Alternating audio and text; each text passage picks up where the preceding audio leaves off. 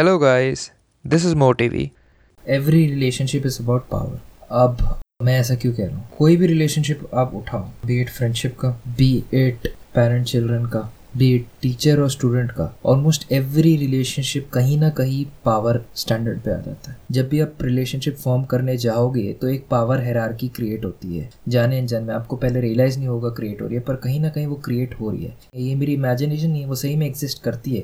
एक power equation exist करता है। जब भी आप किसी भी रिलेशनशिप में रहोगे तो आपके और जिसके साथ भी रिलेशनशिप है, उसके बीच में एक पावर रिलेशनशिप एस्टेब्लिश हो गया। जैसा वो पावर इक्वेशन होगा, उस पर डिपेंड करता है, उस इक्वेशन पे डिपेंड करता है कि सामने वाला बंदा आप, आपके साथ कैसे रिएक्ट कर रहे हो और आप सामने वाले के साथ कैसे रिएक्ट कर रहे हो। बैलेंस इक्वेशन में क्या है? यानी ए यानी आप और बी दोनों इक्वल है, ठीक है? यानी पावर रिलेशनशिप दोनों का इक्वल है। पावर रिलेशनशिप क्या है? और इसके बारे में थोड़ी और चीज़ें बाद में डिस्कस करेंगे। तो पहले ए और बी इक्वल है, यानी जितनी इज़्ज़त आप सामने वाले को करते हो, उतनी इज़्ज़त सामने वाला भी आप करता है। इज़्ज़त से कंपेयर कर सकते हैं इस चीज़ को, या लेवरेज से कंपेयर कर सकते हैं। यानी जितनी ज़रूरत आपको सामने वाले की उतनी ज़रूरत सामने वाले को भी आपकी है। तो ये इक्वल पावर रिलेशनशिप हो गया।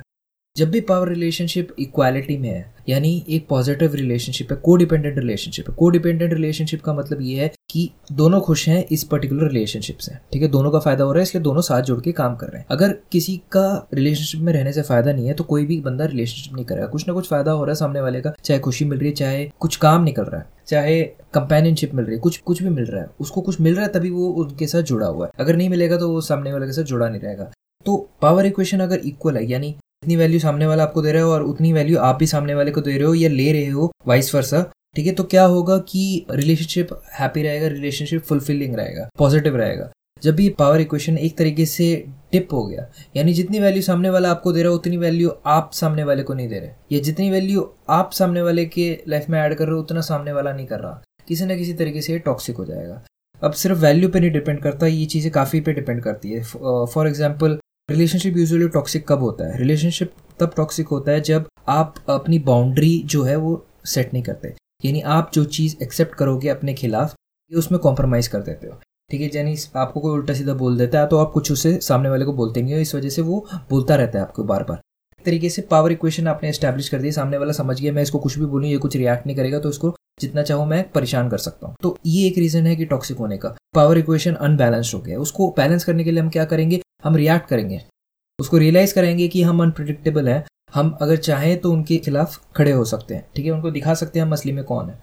तो इससे क्या फ़ायदा होगा? अगेन पावर इक्वेशन बैलेंस हो रही है। सामने वाले को समझ आ रहा है कि हाँ अगर मैं ज़्यादा कुछ बोलूँगा तो ये बंदा रिएक्ट कर सकता है, ये बंदा मेरे खिलाफ बोल सकता है, मेरे को कुछ नुकसान हो सकता है। तो एक तरीके से बैलेंस हो रहा है।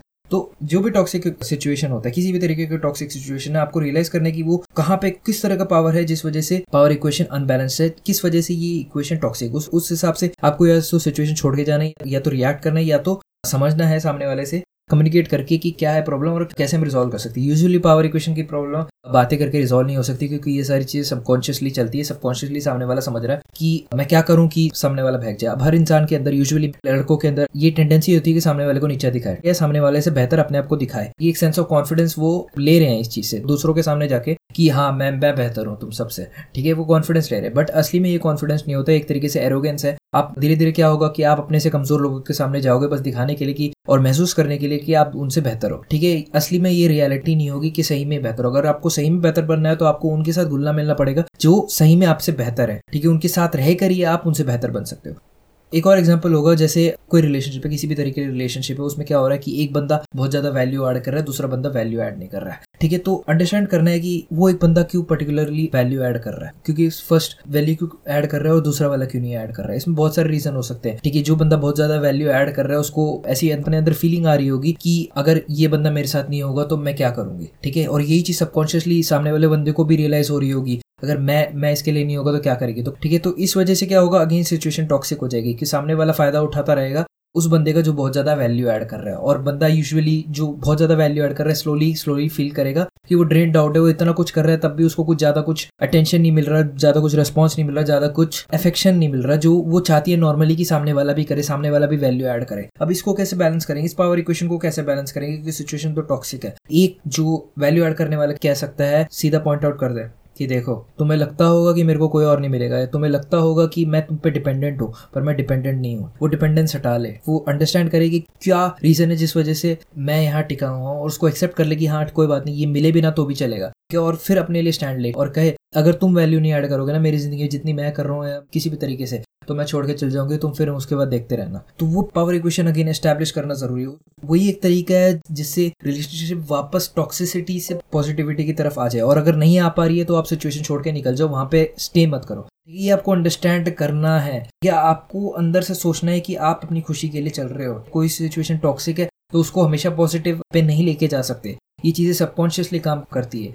तो ये पावर इक्वेशन आपको एस्टेब्लिश करनी ज़रूरी है। आपको अंडरस्टैंड करना है अपने भीतर जाके किस वजह से सामने वाला मेरे को ऐसे ट्रीट कर रहा है। किस वजह से मेरे को वो नहीं मिल रहा है जो मेरे को मिलना चाहिए।